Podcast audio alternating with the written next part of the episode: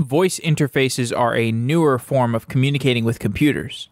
Alexa is a voice interface platform from Amazon. Alexa powers the Amazon Echo, as well as Alexa enabled cars, refrigerators, and dishwashers. Any developer can build a device with a voice interface using a Raspberry Pi. Paul Cutsinger works on Echo and Alexa at Amazon. He's focused on growing the market of developers who are building for voice interfaces.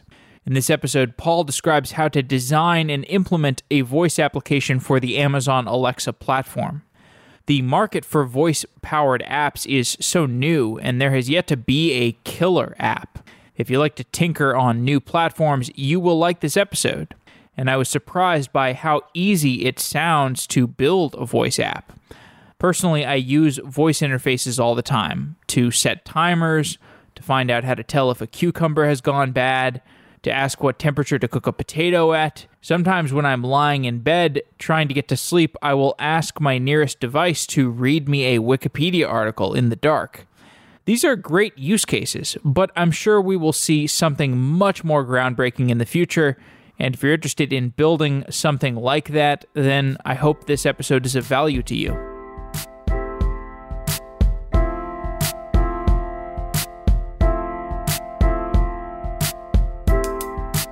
Paul Cutsinger works on Echo and Alexa at Amazon. Paul, welcome to Software Engineering Daily. Thank you for having me. This is great.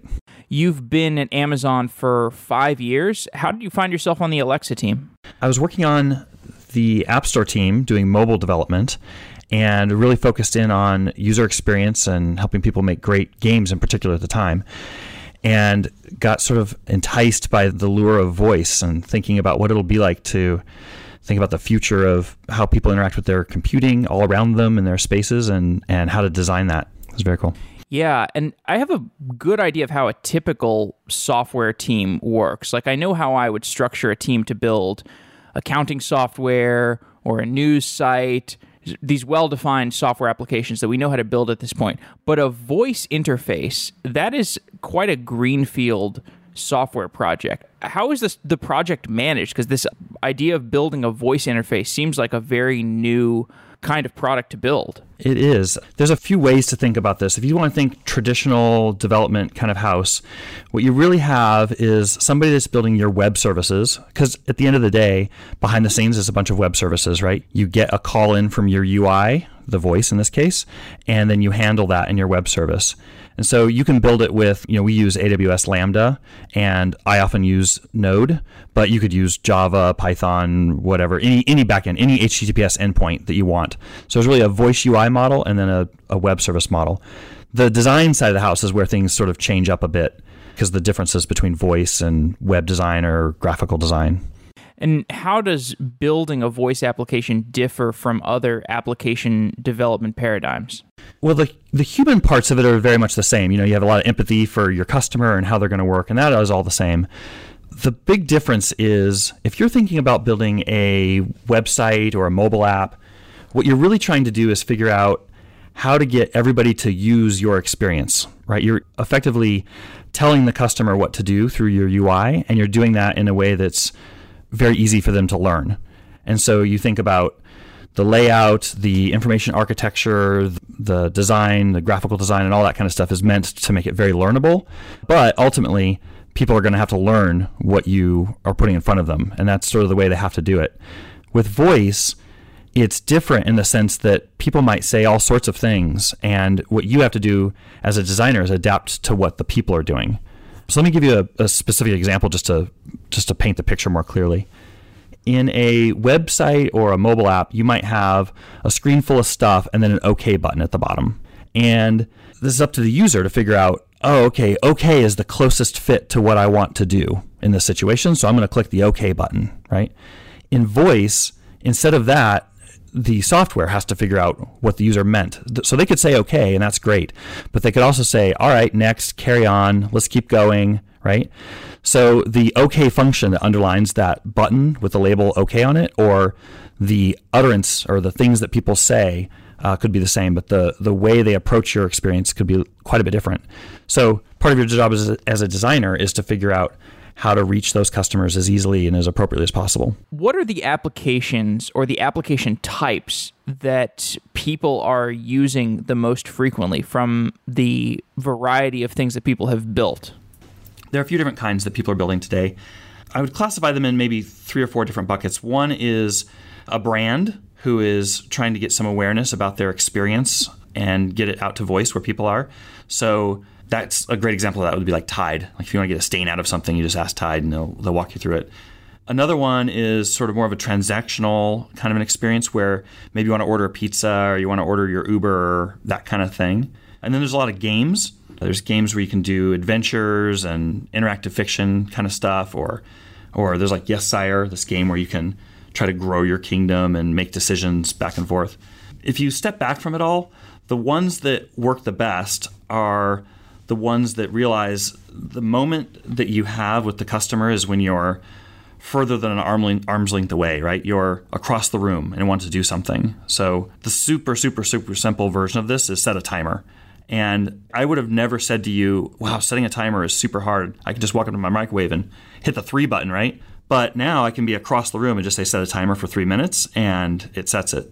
So that notion of you know your technology is always sort of within this sphere of how long your arms are. That's where how far away your phone is or your laptop or whatever.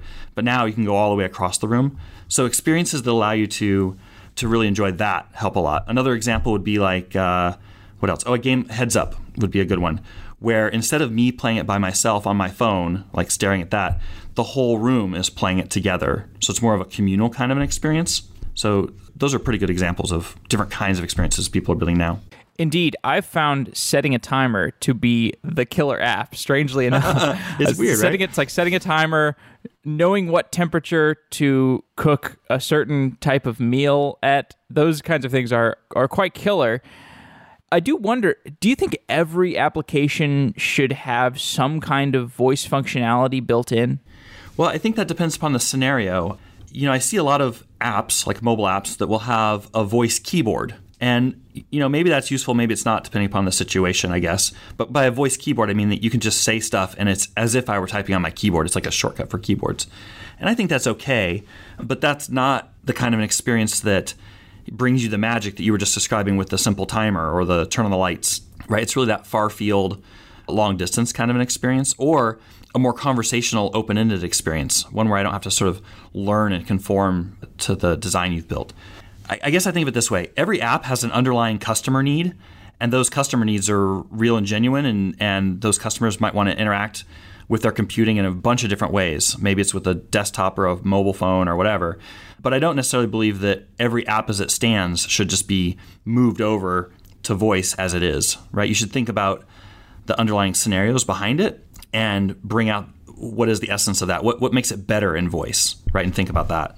One thing I wonder is is how early it is. So obviously there are some super useful applications for voice today and we can zoom forward 10 years into the future and we know that voice is going to be massively important so it's it's no surprise that Amazon's investing in it a lot but the roadmap in between now and 10 years from now, there's a few things that I wonder how important they will, they will be. So one is obviously the glasses. Like when you have when when do you have the glasses or the contact lens that have a computer in them so you have a visual interface to accompany the voice interface all the time.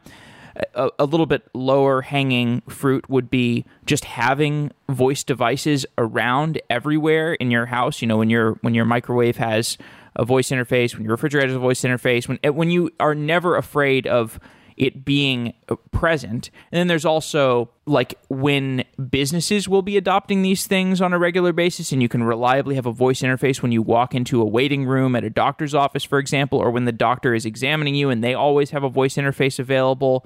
There's also, you know, how quickly will people adopt Bluetooth ear device? I mean, we were ta- just talking before the before the call, you, your your new computer does not have a you know a, a, way to plug in headphones, and the same thing happened with my smartphone. So so we will we are absolutely being shuttled into having Bluetooth devices that are going to be on our our heads more often, so it'll be easier to talk to them. What I wonder is how important is it to get to some of these milestones before we start to see really, really important applications be built? Or are we going to see important applications be built in the current modality of voice interaction? I think it's both. You could also make the argument that we've come a long way to get where we are. You know, the confluence of far field microphone arrays, natural language understanding, the different levels of AI that are at play now to really increase the accuracy, like all those things have sort of converged. They've been in the works for a long time. I think we're sort of at that stage where we've got that this feels cool moment and you can see the potential and the really really exciting experiences are even more yet to come. So if I if I compare it back to I don't know, it seems like every big technology revolution. I mean, I remember teaching people how to use a mouse. You know, like play solitaire so you learn how to double click and click and drag. These are new gestures, right? But with mobile, if you remember that first moment where you probably got the internet in your pocket and you're like, I have the internet everywhere I go. This is so amazing. And at the same time, you were doing a lot of pinching and zooming because website developers just didn't understand what it meant to have a responsive design or the fact that everybody has a seven millimeter tap target on the end of their finger, right? And that first part was great and, mu- and beautiful and magical, but it also had a lot of growth. And it took companies that would really dig in and understand what it meant to be direct manipulation and just work with different gestures and like who knew that there's games where you like touch and drag to pull the power and then letting go of the screen is the shoot button right that wasn't a concept in web or mobile or web before mobile. So I think that's where we are now is where we have a lot of very obvious, straightforward things like you know uh, call and response style stuff. Set a timer, turn on the light, and then we're starting to get into a little deeper stuff with playing the games and ordering pizzas and you know those kinds of things. And I think that the time is ripe for some indie developer out there to go, what is voice really all about? And push us into this next wave. And that'll drive all those other innovations you were describing too, right? It sort of is this cyclonic effect, I guess, where we all get together and start piling on.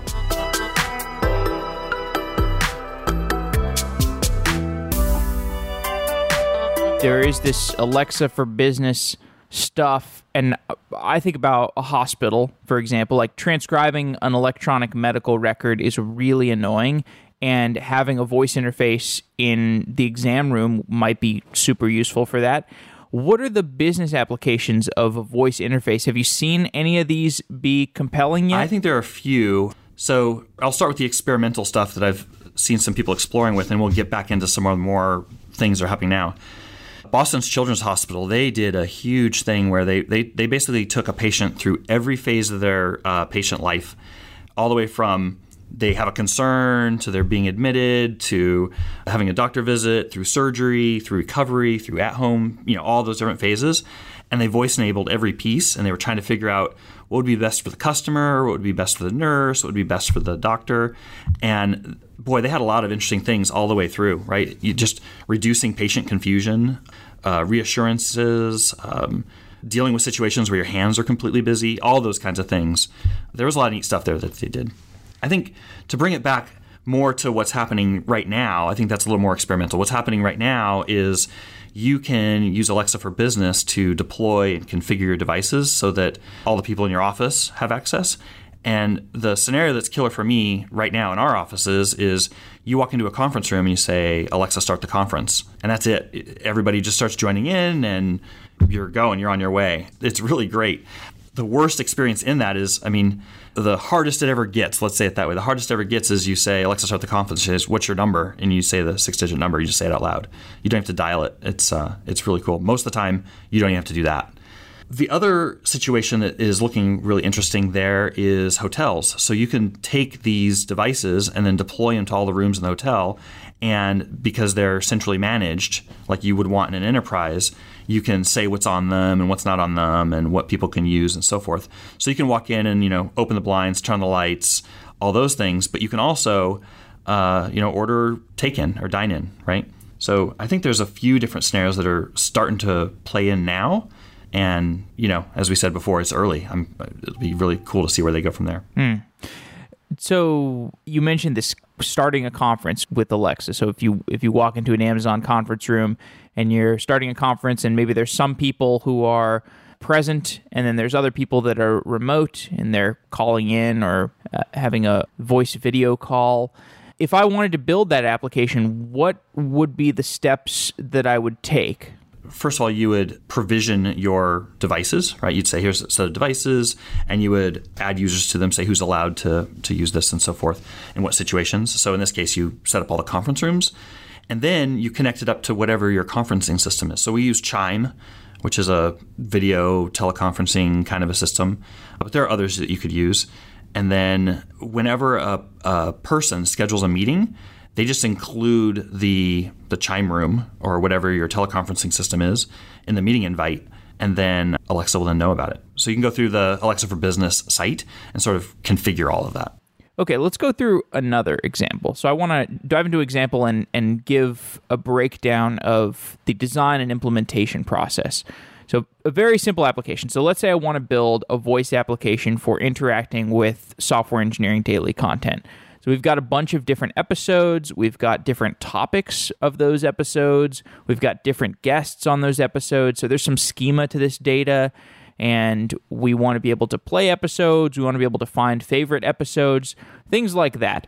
How would you recommend going through the design process, the upfront design process, where I'm just trying to map out what this application looks like? Well, first, let's talk about two options you have. One is you could just create a flash briefing, which which would let you play the latest podcast and stuff like that. So that's that's more of a just a pure consumption experience where the person can just say, you know, tell me the latest, and you just start playing it. The one you described is more interactive, where you can like find certain people or topics and so forth. So let's let's go down that path. The first thing that I would do, I think I think of design in two phases. Phase one is just write a script, literally just like you would a movie script. What does the person say? What does Alexa say? What does the person say? What does Alexa say?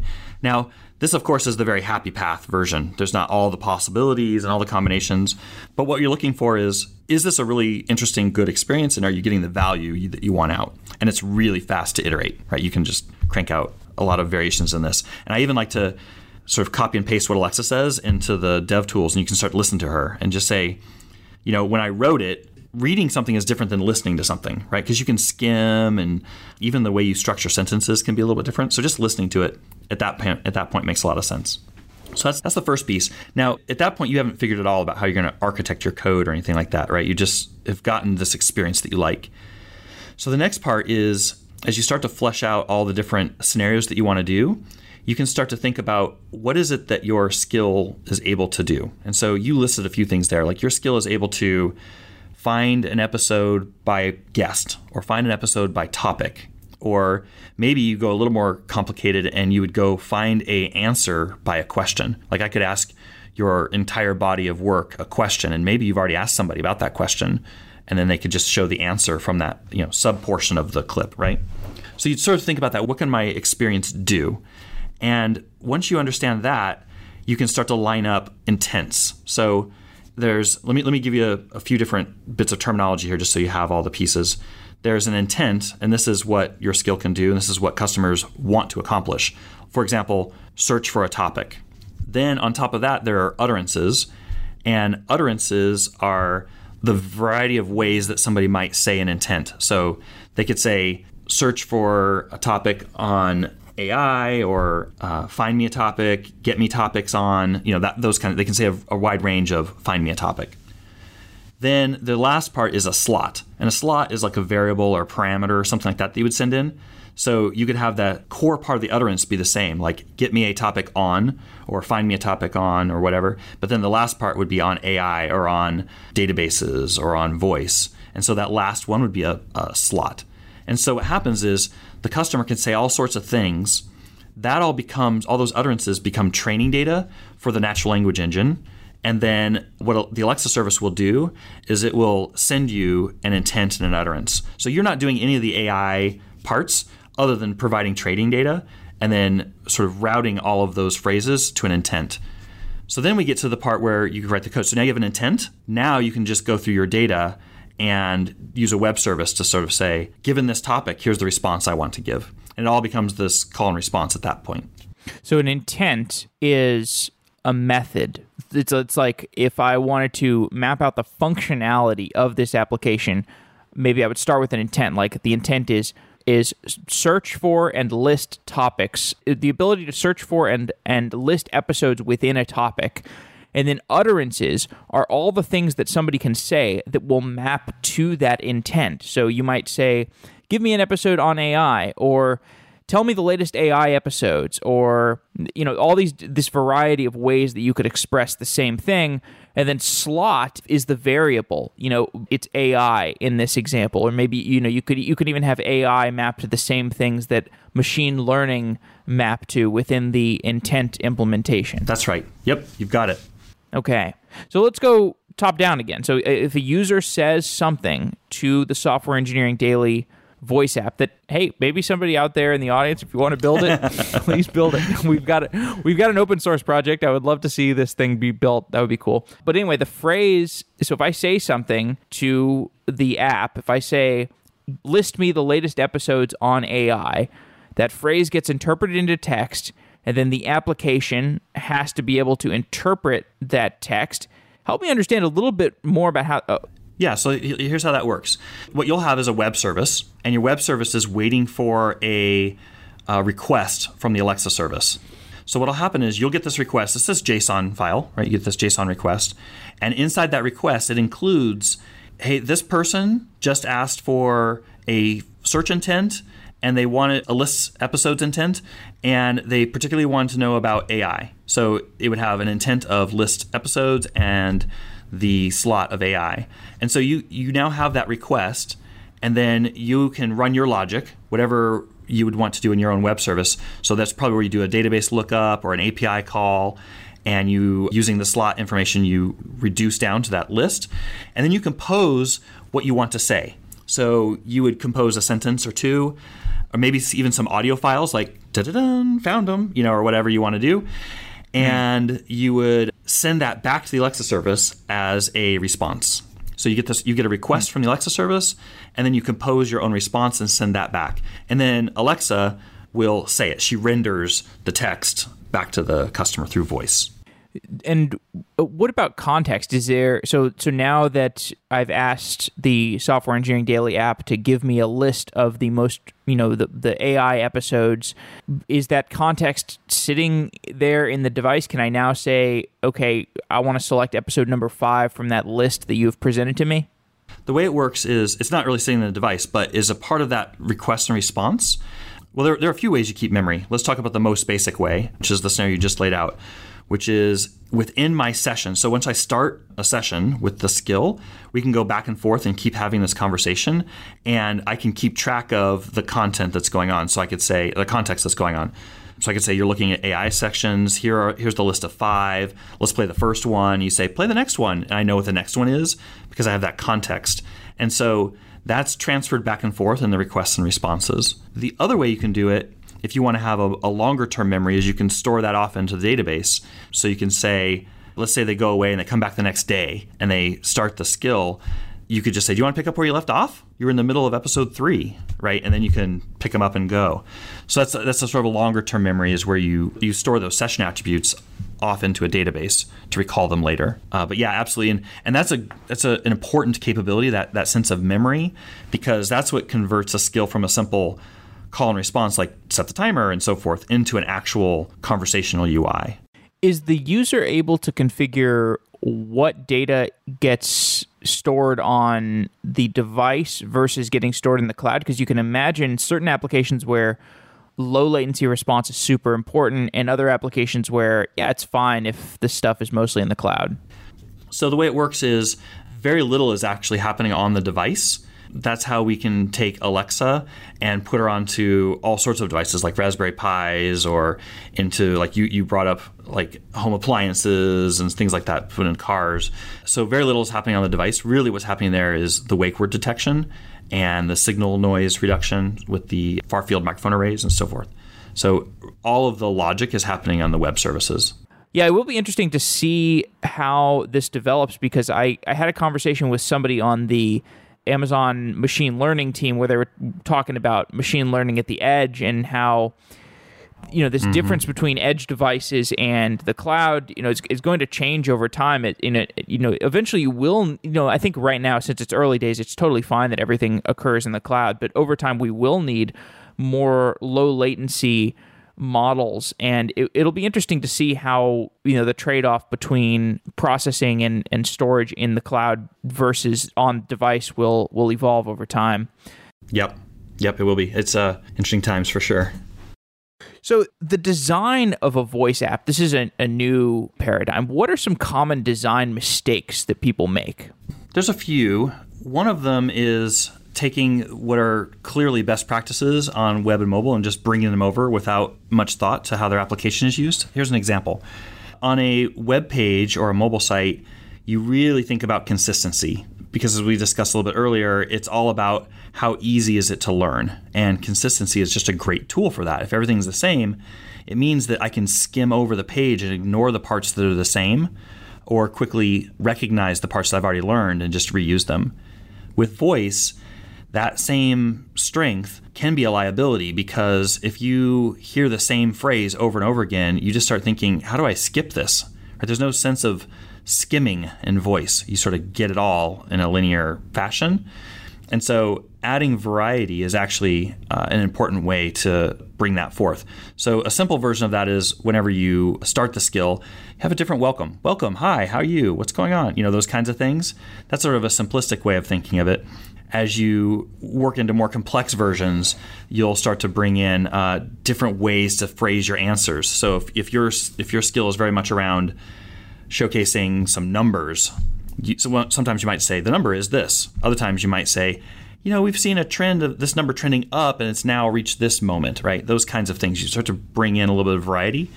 Now you still want to use consistency in some situations, particularly where you're trying to teach people exactly what to say, right? So you might use a, a key phrase or something like that in your response. So your the spirit of learnability is absolutely still at the core your tool of consistency should be used a little more sparingly, I suppose. That's one example of how people think of it differently. Tell me something unintuitive about the way that people interact with voice applications. Ooh, something unintuitive with it. There's a couple different ways that you might think about this. There's a few surprising scenarios, I guess, that I've seen. One was I've seen a lot with both youth and elderly who can approach the device and they just use it in a unencumbered way. In fact, they may not have really experienced the web or mobile very much, and they just sort of have a more natural approach. And the delight that they see, that you see in them, is is pretty cool. So that sort of not trying to talk to your computer like it's a computer. You know, a lot of people try to re- reverse engineer how things work so they can more effectively make them work. So having folks just be able to sort of say what's on their mind and get responses back is pretty cool similar to that, this uh, design pattern of you've probably seen those those voice experiences with you know banks or uh, call centers, support centers, and things like that. I think the the more modern ones of those are actually getting really good, but there's been you know years and years and years of training for everybody just to sort of listen for the number or to say operator, operator, get me a representative, those kinds of things. And uh, and it's hard for people to break out of the mindset of uh, what the new ones are probably able to do and what Alexa, the, the whole approach of Alexa, which is not that sort of IVR-ish style approach. It's sort of a different backing technology, I guess. Are there any aspects of mobile application design, which is what we've been very used to mm-hmm. for, for the most part, is there anything that we need to consciously throw away when we're coming to the world of voice application design? The thing that I would love to throw away is the concept of flowcharts. Very rigorous, rigid, structured kind of arrangements. Because what happens is people often do over answering and they answer something a little bit differently than you would expect. So, here, let me give you an example of what would be great to be built with a wizard uh, or a very flowcharty kind of a way in mobile, but just really doesn't work the same way in voice. In mobile, you might say, "Hey, I want to plan a trip," and then Alexa would say, or the app would say, uh, "Let's go through Alexa's experience." Alexa would say, "Okay, where do you want to go?" And the person could say, "I want to go to Portland." Okay, when do you want to go? Next month. What do you want to do? Kayaking, right? All that would be fine, and that would that would work in both mobile and voice the same way. But if I do it again and I say, "Okay, where do you want to go?" and the person says kayaking, well, that's a little bit different because they gave you an activity and not a destination, right? Where do you want to go? I want to go kayaking. And we shouldn't then next say, okay, well, what would you like to do when you get there? That would be a pretty bad experience. We should actually know that that's an activity versus a Unless destination. kayaking is a beautiful place in California. It totally could be kayaking California. That could be. Another thing you might say is, I want to go to Portland to go kayaking. So in that case, you over answered. And so you wouldn't want to then prompt for the next question. So, you know, in, in a website in a wizard, you wouldn't really type both answers into the same box, right? So that's where the, the design of your utterances and slots come into play so you can understand which fields go where. And you're not stuck in this rigid, I must get the answer that I want next. You instead, what you do is you use a, it's a instead of a graph based design, it's called a frame based design. And the idea there is you say, I have this collection of stuff that I would like to get. And whatever the customer says, I'm just going to take as much as I can and fill in as much as I have. And then I'll prompt for the stuff I don't have. And you just sort of keep in that loop instead of going through this very rigid kind of a path. Another way to think of that is maybe a simpler way to think of that is with a menuing system. So menus are also another rigid path, like find your way to something. So with a banking experience, you might say, I want my routing number. And in a mobile app, the absolute best design would be to say, not put the routing number at the top level because most people don't need it that often. But when you do want it, you want to know how to get there. So you go menu, menu, menu, menu, menu, routing number. And it's the information architecture that makes it very easy for you to find that. In voice, it would be pretty bad if you said menu, menu, menu, menu, what's my routing number, right? That wouldn't be intuitive or anything.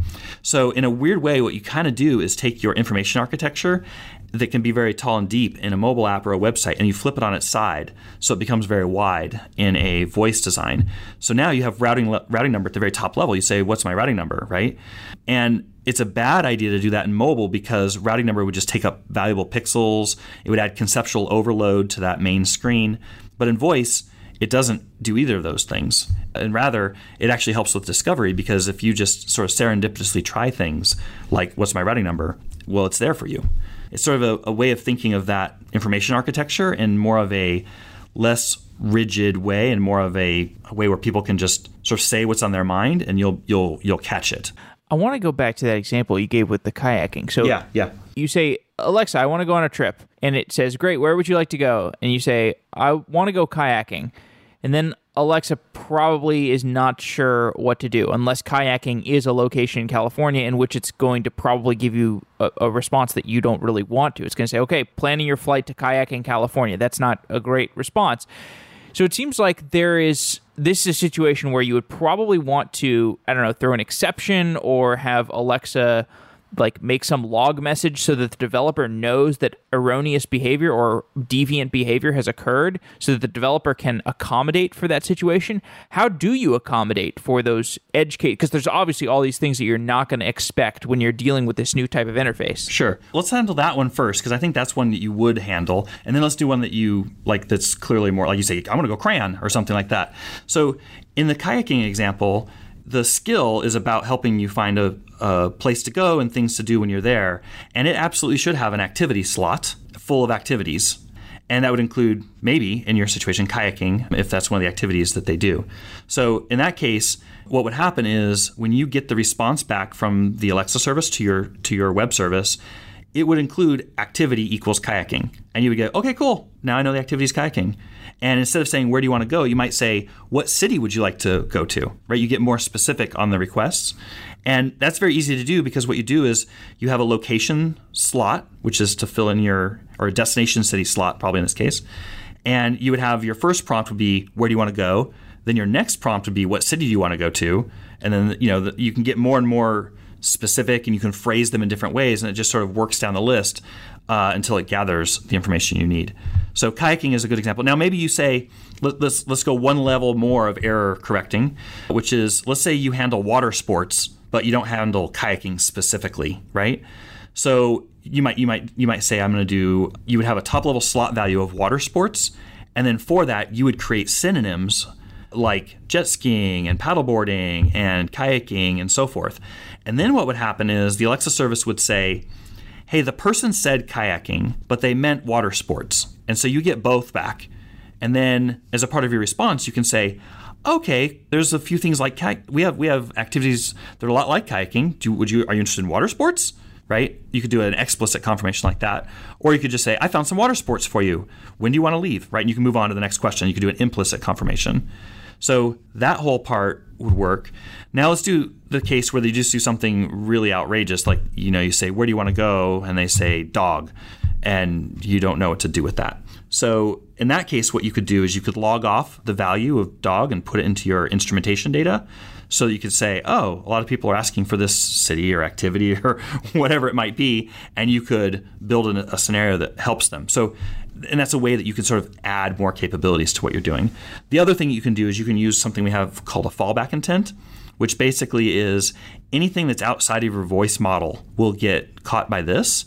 And then you can say, "Hey, we don't quite know what you're talking about," and you can get clar- you can go clarity, right? You can start to say, "I'd like to know more," or ask a more specific question. So that's another way you can you can sort of error handle.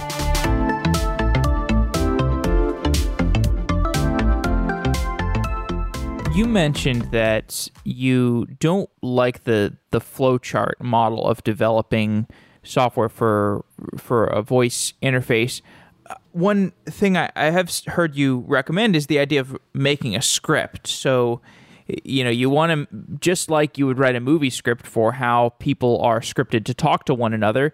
You would write a script for how the user and the Alexa skill are going to interact this to me seems in some ways like a flowchart because you you know there's going to be branching points, right? Where the Alexa asks the Alexa says, "Where would you like to go?" and you know you you know there is going to be a point where the user might say, or what would you like to do? And the user might say, "Go to Oklahoma," or go kayaking and it seems like those might be those might branch off into different intents you would want the alexa to be to be translate those into different intents so help me understand what goes on in that script design since we're really focusing on the top level app designer. What is that script design experience like?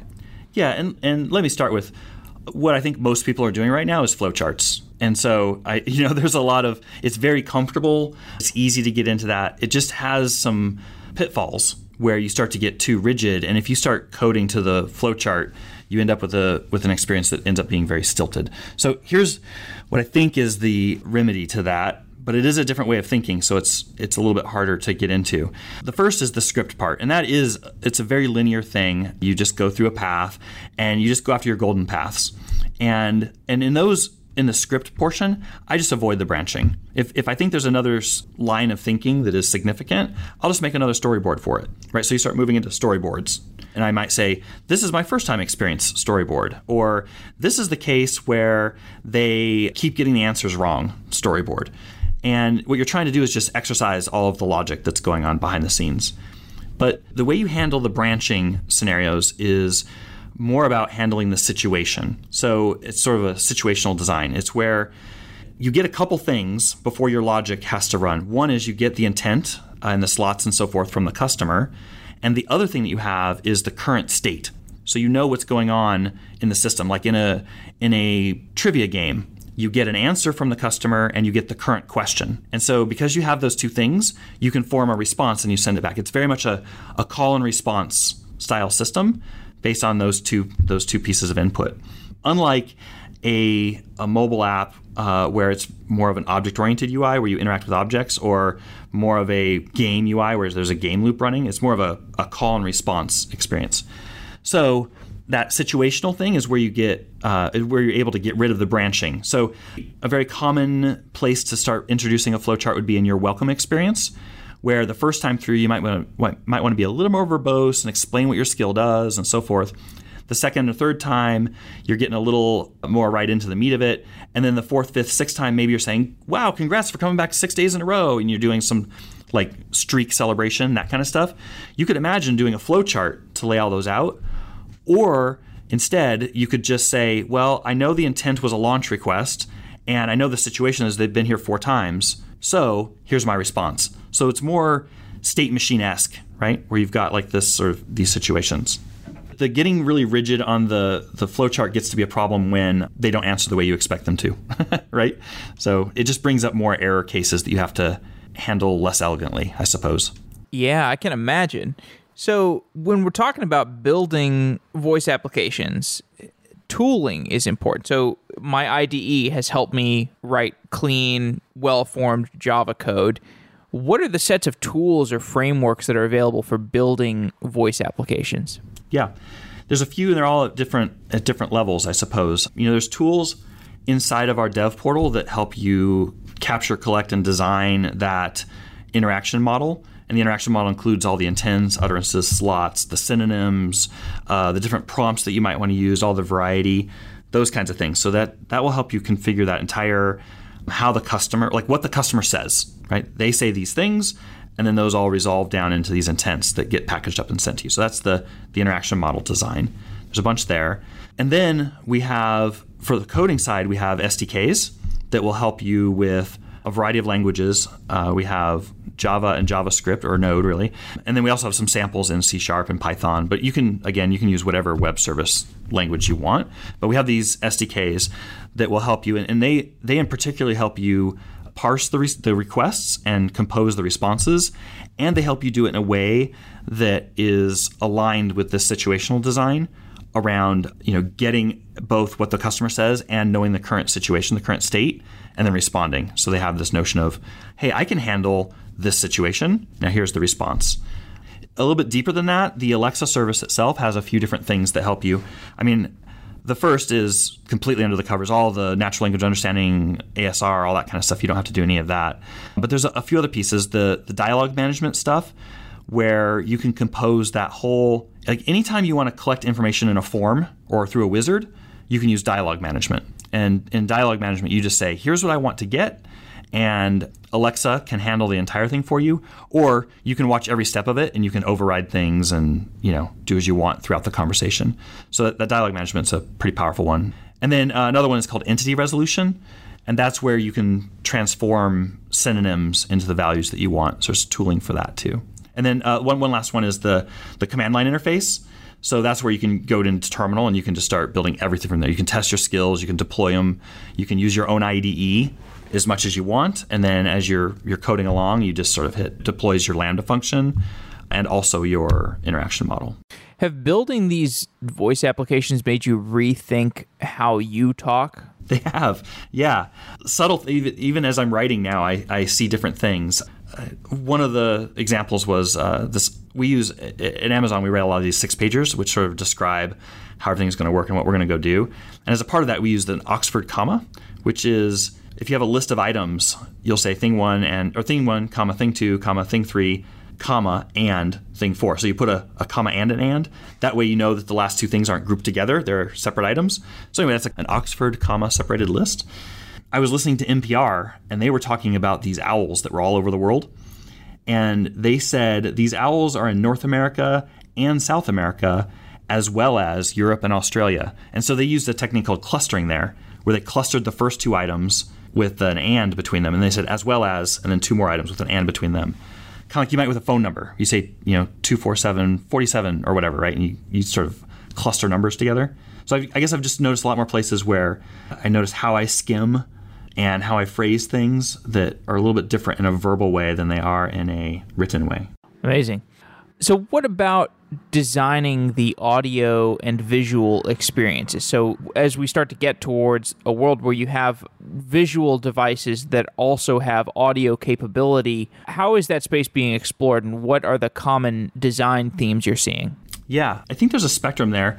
There's one model is that you have a very voice first experience, and that's where we're talking and we might have a whiteboard between us and I'll be taking notes on it or maybe a napkin, you know, we're inventing something together and we'll be sketching on that. And so it's it's facilitating the conversation, but the conversation is still the lead, right? It's it's what the conversation is what it's really all about and the visuals are just there to set anchors for our memory or to clarify a point so that we can iterate on that. And it still is this very cooperative kind of an experience where we're trying to do this task together, either invent this thing or or transfer some knowledge back and forth and so forth. With a screen device that is like a like a mobile app, a mobile phone or something like that, there's always this risk that you're going to fall back into a a traditional mobile app or traditional web style design where it's not a cooperative experience. Instead, the app is saying, "Here's how you use me. Use me this way. get your get your job done. Get your task completed." Right. And then in that world, I guess voice could be relegated to like a helper thing, like, you know, keyboard or something like that. So for me, that part is less exciting than the part where we push out into this more conversational space. And we get to some of the stuff you were talking about earlier where you can imagine a future 10 years from now where you have a combination of sensors and screens and so forth that sort of form this ambient computing experience where it's it's more about the conversation at the heart. So yeah there's there's definitely some gravity there because that's where the world kind of is today is this screen first we lead you through an experience I would love to see us get to a point where this conversational experience takes the center, more communal, more with the people around you and your computing rather than just you and your computing. Definitely. So to wind down, so I think of this Alexa project, it's it's kind of a three-sided marketplace. So you have to get Alexa in devices, you have to get developers writing apps for those devices for, for the Alexa interface, and you need consumers that are using it. And Amazon, as a company, is trying to grow all three of those constituencies. You specifically are focused on growing the developer side of things. What are the techniques that have been the most effective in getting developers interested in this platform? There have been a few. I mean, we are really just looking to take the great ideas that developers have and help them get to customers. And we do that in a few different ways. One is we've done hackathons. So it's a way for developers to get really, really creative and do stuff that may not even ship, quite honestly, right? It's just, it's really out there. And they do it over the course of 24 or 48 hours. Those are fun. We do a lot of workshops. We do two, two hour, four hour, even eight hour. We have this uh, series called Dev Days where you can go and, and learn about uh, voice design. It's more of a classroom lab oriented setting. And that's mostly, uh, you know, a few minutes of concept and then more minutes of like let's go build something together and then some more concept and some more building. It's very hands-on kind of a thing. It's pretty fun. There are a few different kinds of talks that we do. We'll go to big conferences and just try to work with the decision makers and stuff to let them know what's possible. Lately in the last month really but really for this year i suppose but last month has really been ramping up. We've been doing a lot of live streaming. So on twitch tv we have this amazon alexa channel where we're just building skills and some with you know the gaming buttons, some with monetization, with in-skill purchasing, some that are very focused on this design concepts we've been talking about. Others on the tooling, like here's how you use the SDK and so forth. So yeah, there's been a lot of different approaches like that. A lot of meetups. There's a set of champions that are fantastic. There's uh, 25 Alexa champions who are around the world, and they are just on the bleeding edge of what's happening, and they know the latest, and they they work with their communities to both help them understand what's possible, and then also to hear what's not possible yet, and then they come back to us and say, "Oh man, there's some stuff that we'd love to see," you know, and sort of do that feedback loop. So just really going after all the different angles we can. Very cool. Well, Paul Cutsinger, thanks for coming on Software Engineering Daily. It's been great talking to you. Thank you, Jeff. This has been great.